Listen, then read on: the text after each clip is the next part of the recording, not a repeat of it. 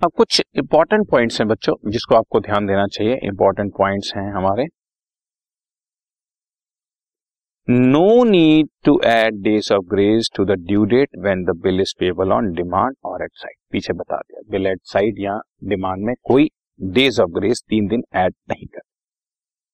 Maturity date की calculation के लिए when the term is in days date of payment is included but the date of transaction is excluded इसको हम और simple शब्दों में बताते हैं। जैसे फ़र्स्ट जून 2016 को बिल लिखा 60 डेज़ आफ्टर डेट तो बच्चों फ़र्स्ट जून को काउंट करोगे तो लास्ट डे काउंट मत करना, और अगर फ़र्स्ट जून को काउंट नहीं करोगे तो आगे चलना। या और सिंप्लिसिटी से बता देता हूँ।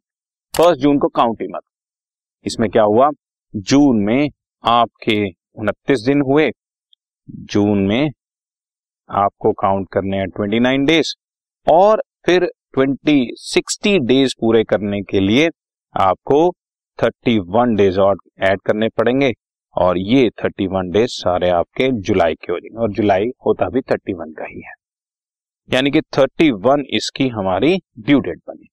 और इस थर्टी वन जुलाई में तीन दिन ऐड करूँगा तो थर्ड अगस्त हमारी मेच्योरिटी डेट हो जाएगी।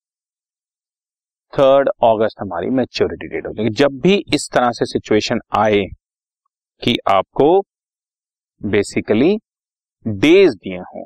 तो पहले दिन को काउंट ही मत। आगे सारे दिन काउंट करो उससे ड्यू डेट निकलेगी थ्री डेज़ ऐड करोगे मेच्योरिटी डेट निकलेगी। लेकिन जब मंथ दिए हो तो, तो कोई प्रॉब्लम ही नहीं है ना। फ़र्स्ट अप्रैल को लिखा तो फ़र्स्ट अप्रैल सीधा फ़र्स्ट में फ़र्स्ट जून फ़र्स्ट जुलाई पे सीधा सीधा जंप करते जा सकते हैं। तो ये इसके बारे में कुछ एक बेसिक इंपॉर्टेंट पॉइंट था।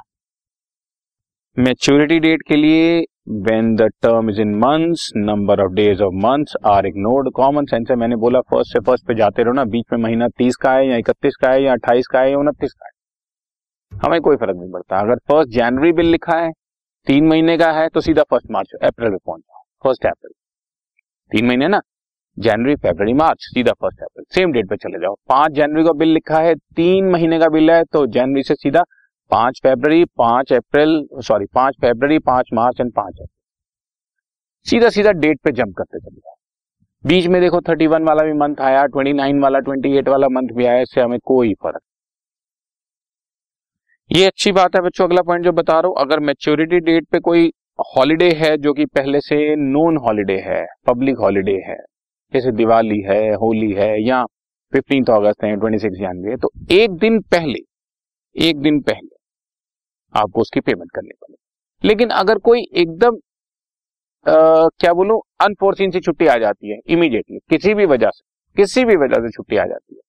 हमें पता नहीं था पहले। Let us assume twenty fifth of June की उसकी ड्यू डेट थी ट्वेंटी फिफ्थ जून को ना संडे था, ना कोई छुट्टी थी, और एकदम कोई छुट्टी आ गई।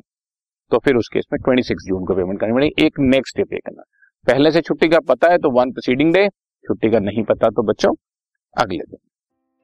This podcast is brought you by Hub Hopper शिक्षा अभियान अगर आपको ये पॉडकास्ट पसंद आया तो प्लीज़ लाइक शेयर और सब्सक्राइब करें और वीडियो क्लासेस के लिए शिक्षा अभियान के यूट्यूब चैनल पर जाएँ।